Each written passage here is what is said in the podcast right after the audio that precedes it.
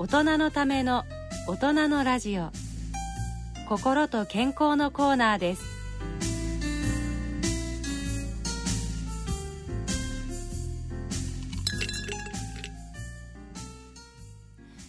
健康医学のコーナーです。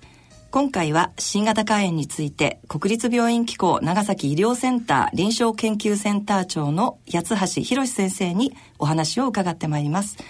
先生よろしくお願いいたします。はい八橋です。よろしくお願いします。えー、さて今回は C 型肝炎ということで、えー、C 型肝炎についてお話を伺ってまいりたいと思いますが、えー、まずはおさらいも含めてウイルス性肝炎についてお話しいただけますでしょうか？はい。ではあのウイルス性肝炎ってどういう病気かちょっと簡単にご説明します、はい、えっと、ウイルスで肝臓に住み着いて増殖して、はい、肝臓を壊すウイルスを、はい、あのウイルス性肝炎っていうふうに言います、はい、で5種類あってですね、はい、ABCDE の5種類です、はい、でただ大きくね、えーと、2つに分かれて、はい、えーと、A 型肝炎と E 型肝炎、これちょっと似ててですね、あの食べ物で感染する、あのそのウイルスが入った食べ物とか水とかですね、うん。はい、そういうことを口にすることで感染するということでそれある意味では誰でも感染する可能性があるという病気です。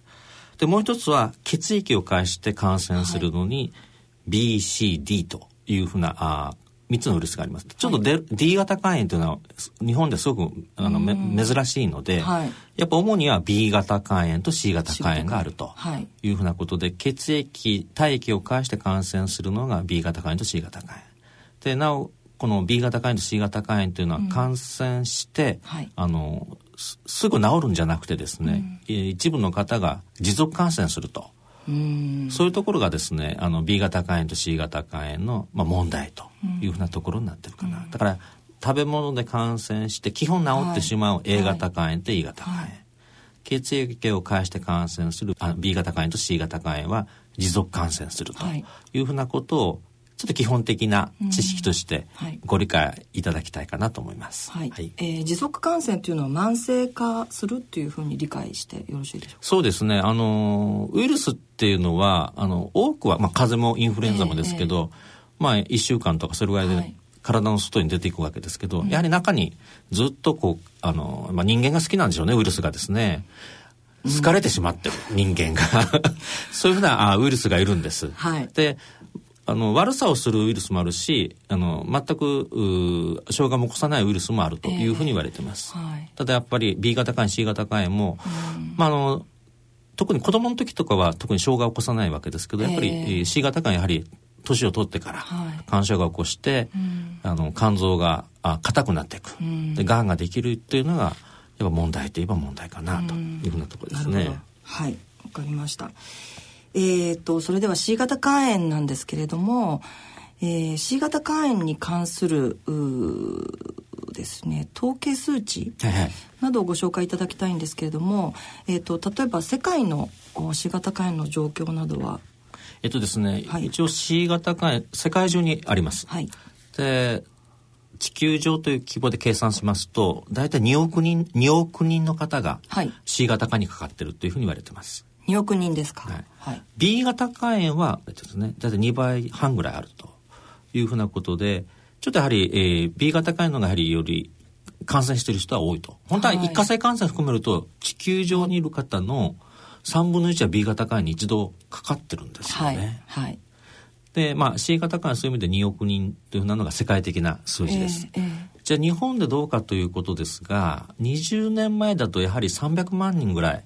感染していただろうというふうに言われています。はいはい、ただあの新たに感染する人が、あの減りましたのでですね、ええで今は実際こうウイルスを持っている方っていうのは100万人から130万人ではないかと。100万人から130万人っていうのが最新のデータですね。最新のデータ。ちょっと 5, 5年前か10年前だと200万人って言われてたんですが、うんすね。はい、やっぱあの少しやっぱ時間とともに、まあ、年数とともにあの、はい、減ってはいると、うん、まあ、それはすごくいいことなんだろうなというふうにそれを減ってるっていうのはお薬によってウイルスを排除している方が出てきてるっていうのとあとはやっぱりえっとですね、これは一つ特徴があって実はあの C 型肝炎日本で最も感染している方っていうのは、はい、1930年生まれの方現在80歳の方が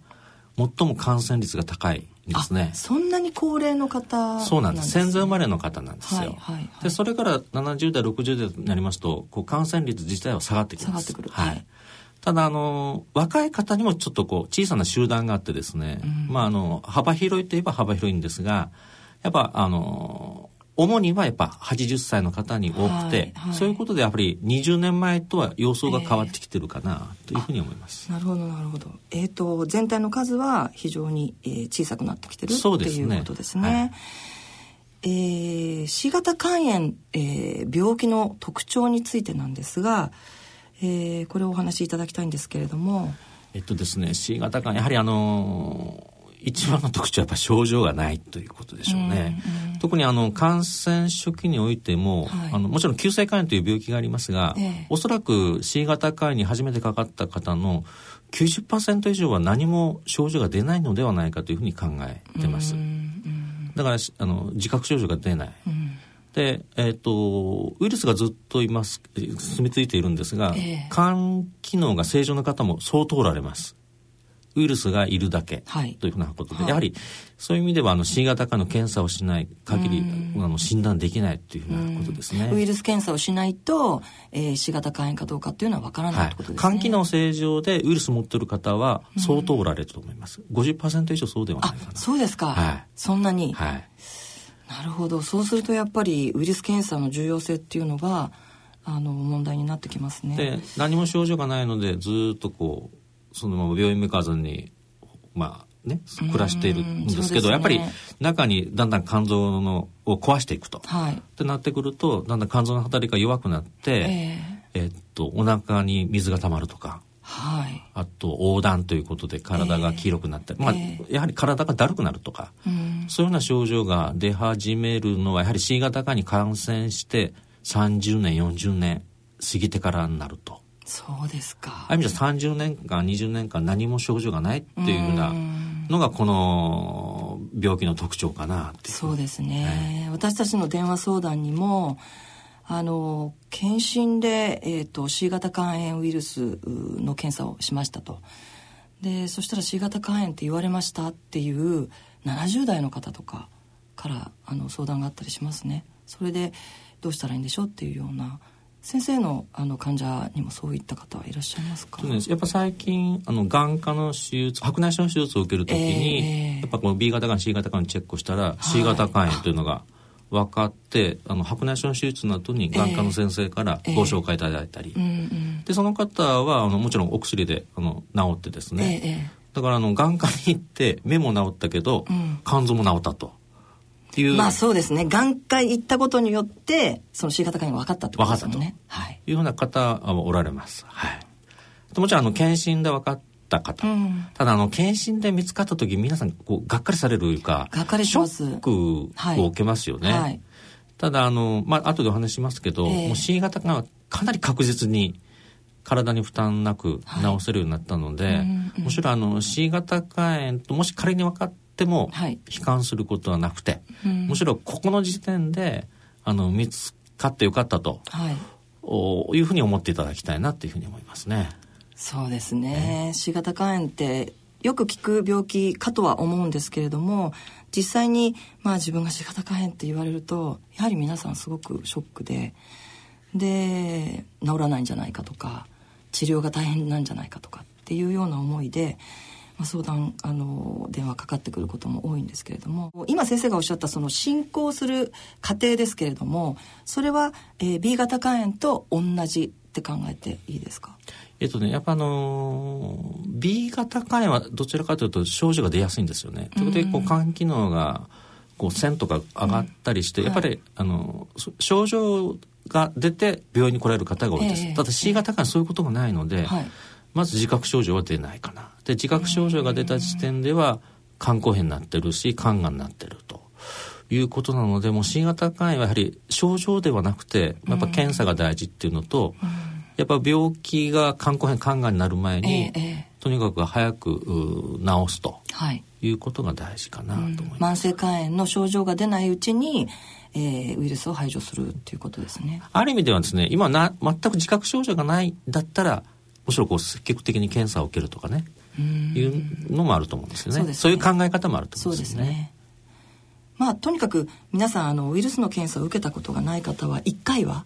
受けていただきたいと思います。うん、はい。えー、C 型肝炎ですけれども、えー、B 型肝炎があジェノタイプというのがいくつかあるというお話を前回四柳先生からしていただいたんですけれども C 型肝炎は、えー、タイプなどはありますか？えっとですね細かく言うと11種類なんですが、はい、主には6種類というふうに言われてます。はい。で、まあ、12345というふうなことでいきますと、はい、あの日本で一番多いのは1型。はい、で1型も AB と分かれるんですけど、はい、1B 型っていうのが、日本の C 型肝炎の方の7割ですね。はい、で次に多いタイプが2型。2型。で2型も 2A 型と 2B 型に分かれるので、はい、2A が 20%2B が10%だから足しますと 1B 型が70%、はい、2A 型が 30%1B 型が10%というのが大体日本の C 型肝炎のこう遺伝子型の分布というふうに言われてます。なるほどただあの海外特にアメリカとかヨーロッパというのは1型でも 1A 型が多いとか、あとですね3型っていうのは中東とかあの、ロシアの方に多いんですね。で4型っていうのはエジプトに多いんですよ。うんで5型6型っていうのはちょっとアフリカとか、えー、まあ、カンボジアとかそういうふうな国に多いことでやっぱりこう地域地域が国によって C 型肝炎のその、まあ、流行の仕方が違ってたんだろうというふうに言われてます。ちょっと不思議ですね。あのその世界の分布がこうそうです、ね、異なってるっていうので中にちょっと 1A 型とか、えー、まあ、3型の方もらえるんですが一部やはりあの、まあ、30年以上前の話ですけど、えー、血液星座で感染した方は、はい、そういうふうなあの日本にはない遺伝子型を持っておられるとい。うことで、えーはい、そういう方はあの手続きすると今あのちゃんとこうあの国が保証してくるようなシステムもあるとい。うのもちょっと、あの理解いただきたいなというふうに思いますね。そうですね。えっ、と 1A 型の方血液製剤で感染した方私の周りにも何名かはいおられますね。えー、それでは C 型肝炎の治療についてお話しいただきたいんですけれどもまず、えー、これまでの治療について、えー、お話しいただけますでしょうか？えっと、これまでの治療、まあ、45年前はどうだったかというふうなことをお話しますと、はいはい、確実に治せるわけではなかったので一番最も使われてたお薬はウルソというふうなお薬なんですね。もともとは胆石を溶かす薬だったんですけど、はい、あの C 型肝炎の方の肝炎のを抑えると、はい、肝機能もあの血液検査もこう正常に近づくということで、はい。はい、ウルッソという薬が相当飲まれてたと思います。そうですね、はい、私も飲んでました。でウルッソでちょっとやはりコントロールがあのもう一つという場合は、ミノファーゲンという、あの大きな注射器で、はい。えー、週3回ぐらいあの投与されてた方はすごく多かったと思うんですが、大体そういうふうなミノファーゲンを使うとい。うふうなのがあの標準的な治療法だと思います。あとですね、えっと、遮血っていうかですね、はい、あの C 型肝の方はちょっと肝臓に鉄分がたはい、たまりやすいということで、え少し鉄分の少ない食事にしていただきたいというふうなことですけど、最も鉄を減らす効果的な方法は遮血なんですよね、血を抜き取る、というふうなことをしてます。でただこういうのはどちらか保存的治療ということで、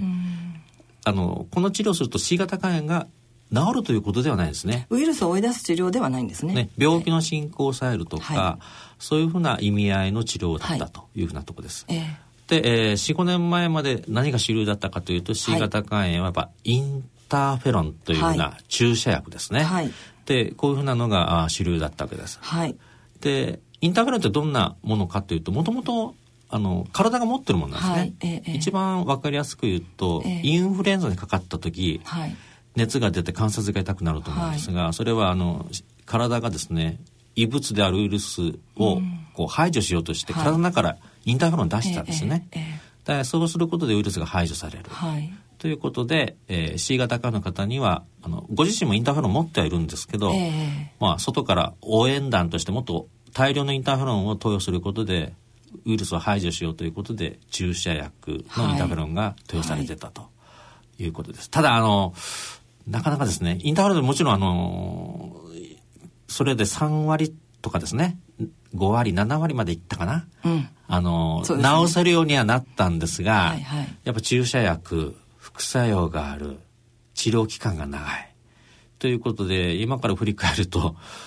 結構こう、辛い治療法だったかなというふうに思っています。はい。そそれで、はい、インターフェロン治療がどういう治療かというのは、ちょっと私が説明するよりも、はい、経験者である米沢さんにちょっとお話しいただいた方が、は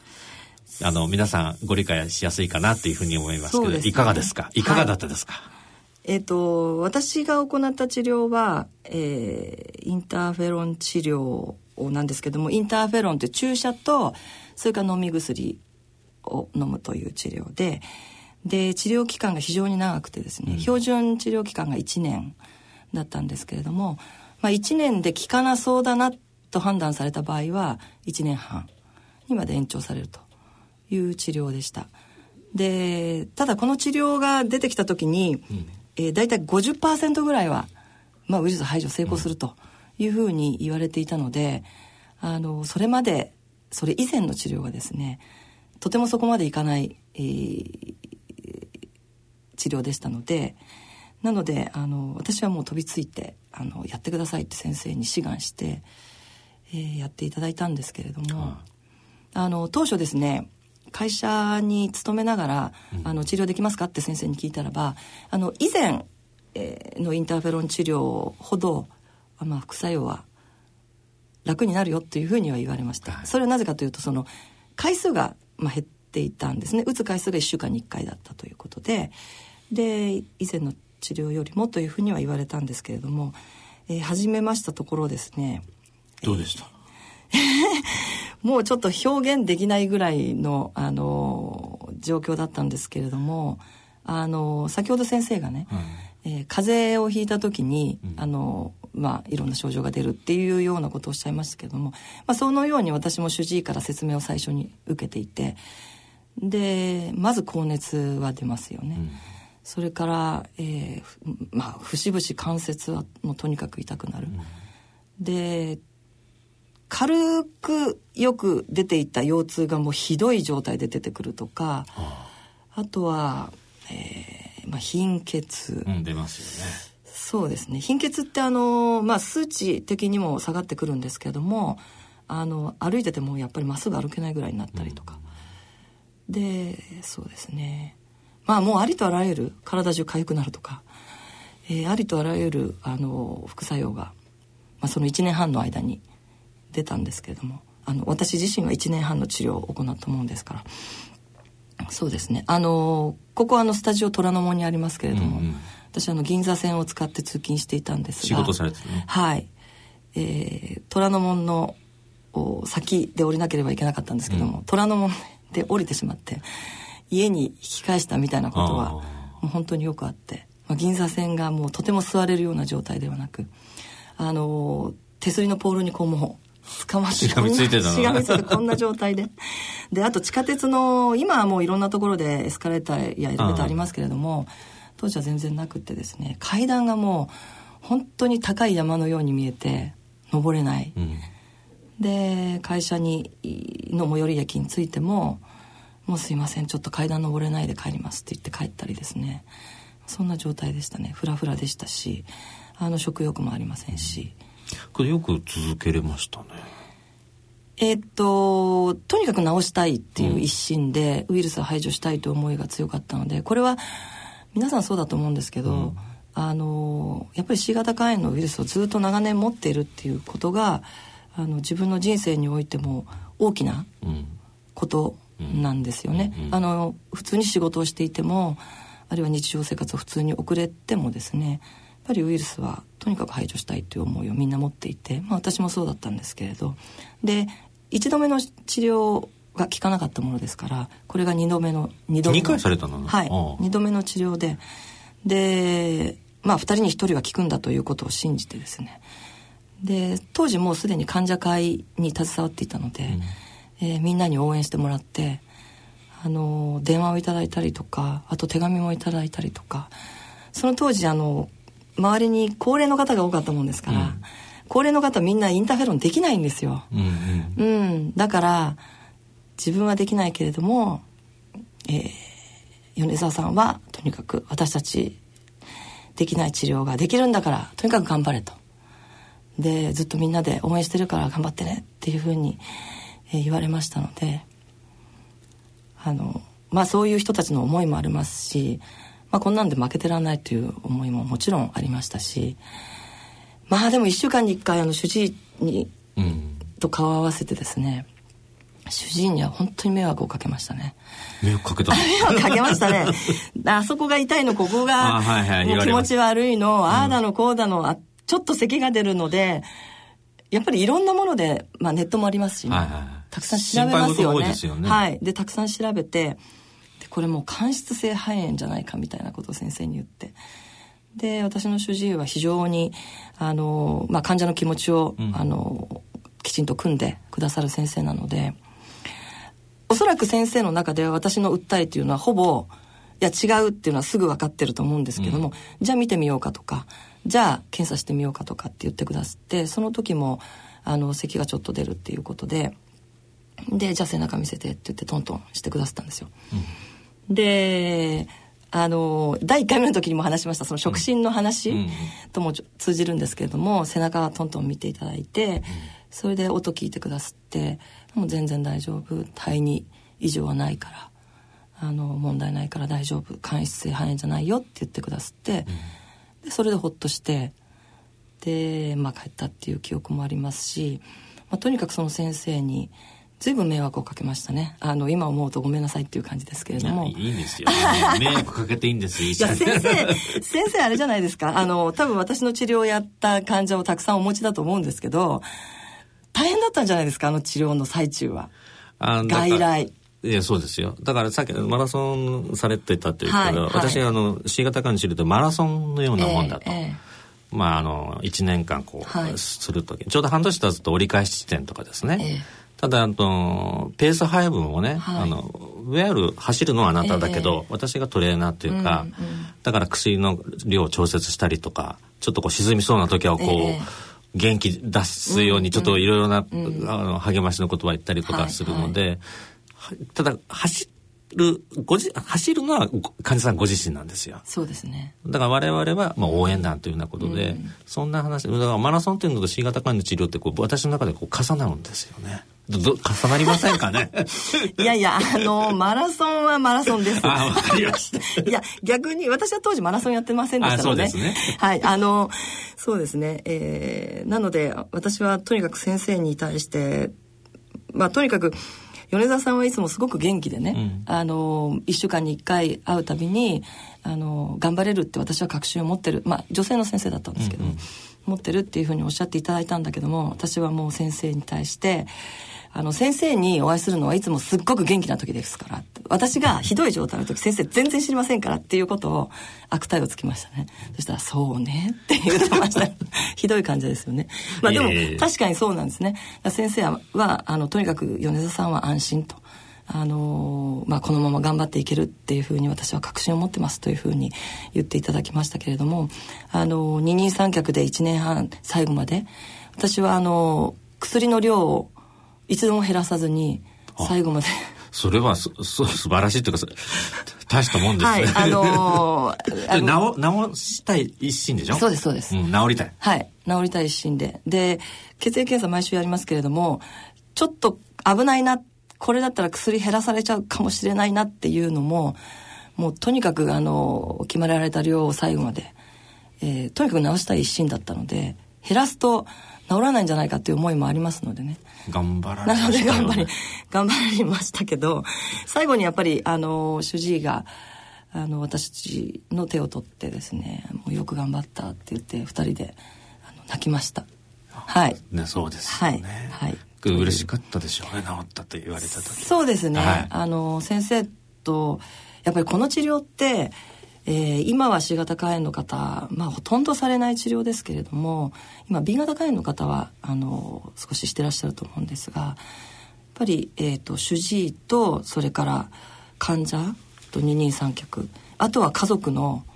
えー、フォローというのがすごく大事な治療です、ね、やっぱ応援団が必要です、ね、応援団絶対必要ですね。うん、あの当時、まあ、電話相談なんかでも随分ありましたけれども一人暮らしでやっぱり断念しちゃう。副作用があまりにひどくて耐えられなくてあるいはご飯作れない食べれないっていう状況であの治療を諦めましたっていう方もたくさん耳にしたので、うん、なのでやはりあの応援団がすごく大きかったと思います。うん、はい。まあだけどまあそれ四五年前の治療法で、はい、そうですね。今は本当変わりました、ね、はい、もうびっくりするほどこのこんな治療が出るとは当時思いもしませんでした。うん、えー、それでは今の治療について先生お話しいただけますでしょうか？えっとですね、4年ぐらい前からですね、はい、C 型肝炎の治療はもう劇的に変わりました。はい。で、どう変わったかというと、インターフェロンではなくて、えー、飲み薬だけ。飲み薬だけ、はい、飲み薬を飲んで治すっていうのが一つ、うん、はい、それとね治療期間も短くなりました、はい、今もう3か月です。劇的に変わりました。1年半じゃないんですよね。もうびっくりしますね、はい、で飲み薬で3か月飲むと。で、うん、基本的に大きな副作用というか自覚症状を呈するようなあの副作用がもう極端に少ないんですよね、ほとんどの方がなんか薬が効いてるかどうかわかんないぐらい、うん、あの副作用がないからですね、はい、まあ、副作用が非常に軽減されてるというふうなのが大きな特徴だと思います。はい、で、えー、ただですねやっぱ大事なことは、えー、やっぱ3か月の治療治療を中断しないということですね。えー、やっぱあの、はい、2週間とかでやめてしまうと、まず治せない。まあ非常にこう運のいい人は1か月2か月で、何らかの形で飲めなくてやめた治ってる方おられますが、はい、基本やっぱ3か月飲んでいただくっていうのが重要なポイントかなというふうに思います。でもちろんあのいくつかのお薬の種類があってですね、はい、えっ、とやはりこの C 型肝炎の遺伝子の方によってお薬の種類も違います。はい。それとですね、えっ、ー、と、あとはちょっと患者さんの背景史によるんですけど、はいはい、腎臓の悪い方でも使えるお薬と、はい、腎臓が悪いと使えないお薬もありますので、そのあたりはやはり主治医の先生とよく相談していただいて、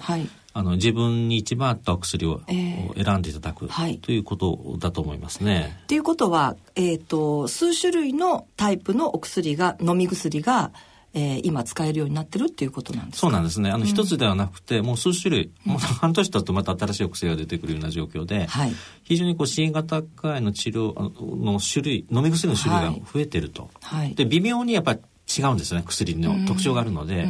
やっぱその人に合ったお薬を、あの主治医の先生は選んでるというふうなことで、うん、まあ、そのあたりはあの具体的にお話ししてとい。うふうなことになると思います。はい。はい、ただ一つ伝えたいのはですね、ええ、まあこの飲み薬の別言い方をね DAA とかですね。言いますね。あとねインターフェロンフリーとかって。言いますねインターフェロンフリー。で DAA ってねなんだなよくわかんないでしょ、うん、あとねインターフェロンフリーっていうのもやっぱりインターフェロンと一緒なんじゃないかと思ってる患者さん多いんですよ。あのー、これですね行政がインターフェロンフリーって使ってるもんですから あの例えば医療費助成というのがあの制度でありますけれどもそれを申請するときにインターフェロンフリー治療っていうふうに書いてあるんですよね。なのでちょっと混乱する方はいらっしゃるかもしれないですね。だから外来でお話してるんですけど実際の治療を始めるときに「え注射じゃないんですか?」とかですね「副作用そんな出ないんですか?」ってだからインターフェロンっていうのとインターフェロンフリーをこう混乱してるというか、うん、そうですね。まあそれはもあの、はい、ごもっともだと思うんですが、はい。はい、もう完全に違う治療法というのをご認識いただきたい。もうあの過去のいろんな噂とか、はい、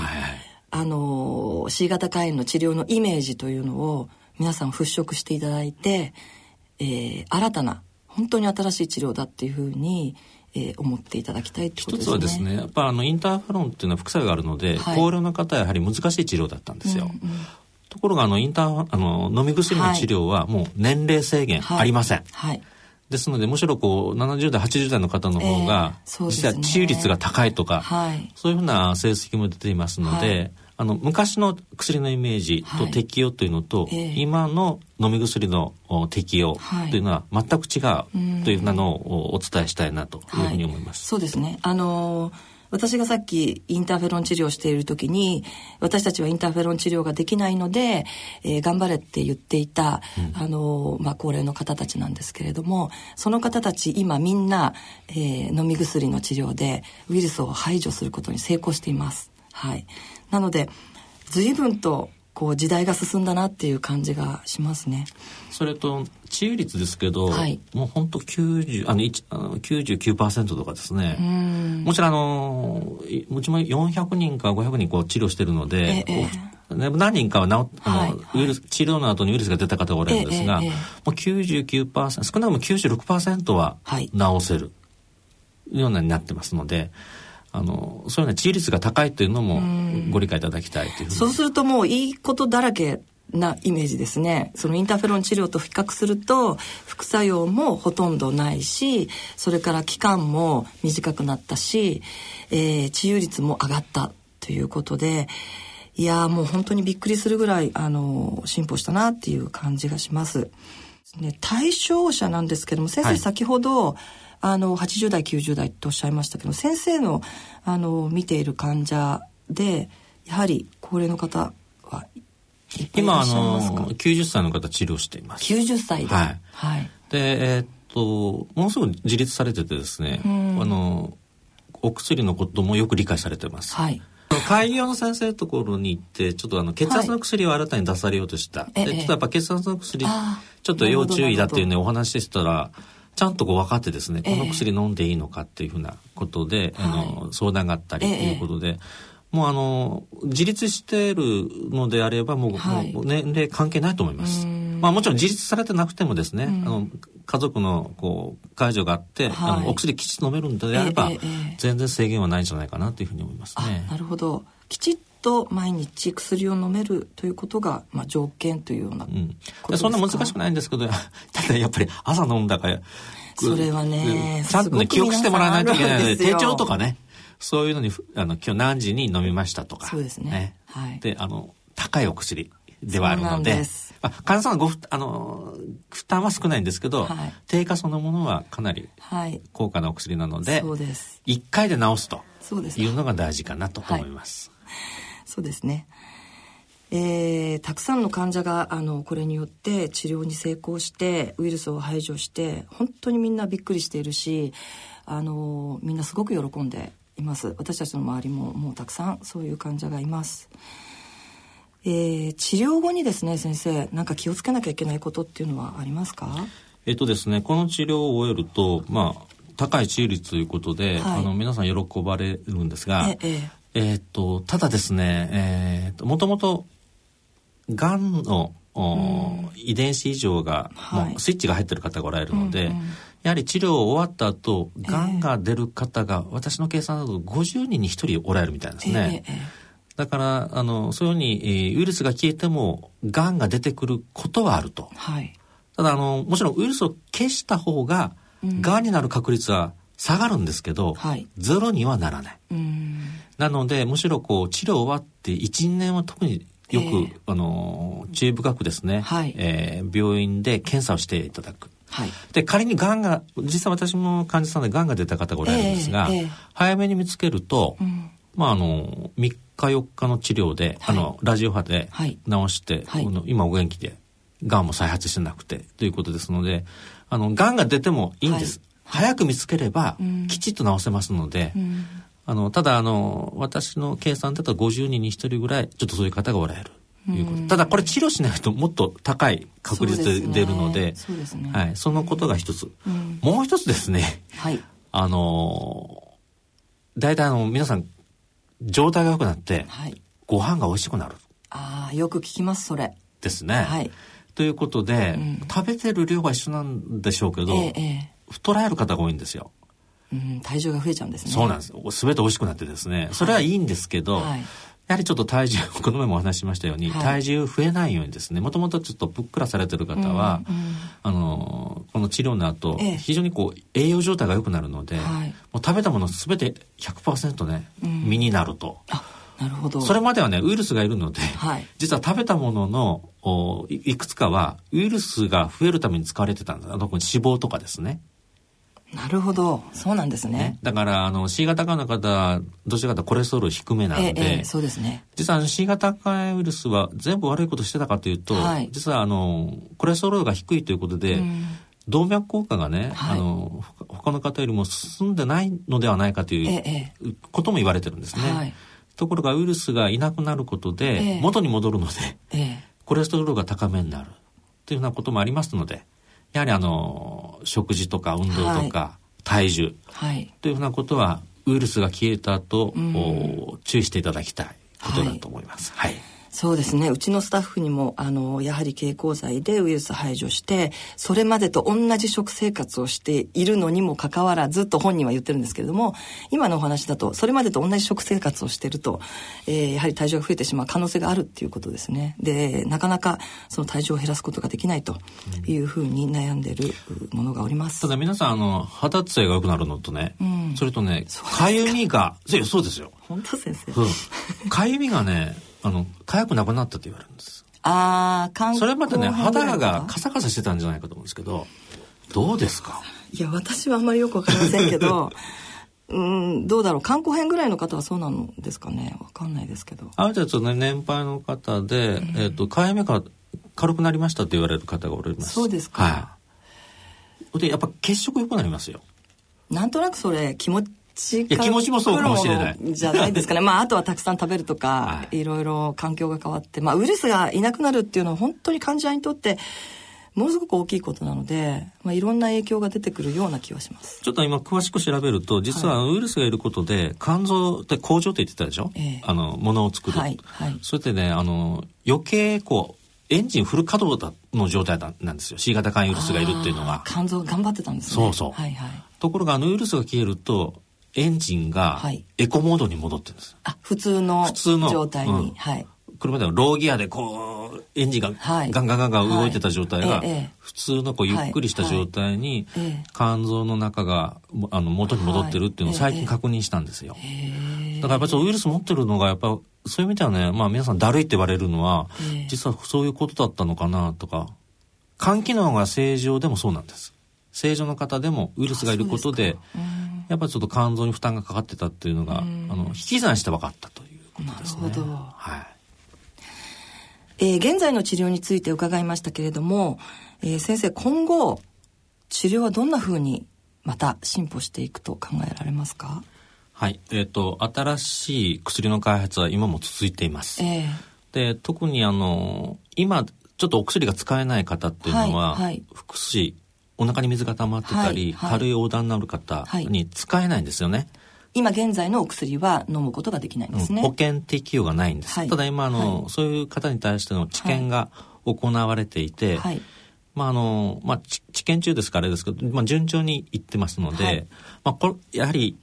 この方たちにこそお薬を届けないといけないだろうというふうに考えています。それがあの今進んでて早ければ来年できれば来年ぐらい使えるようになってほしいなというふうに思ってます。ねはい、その人たちはもうたくさん私たちのところにも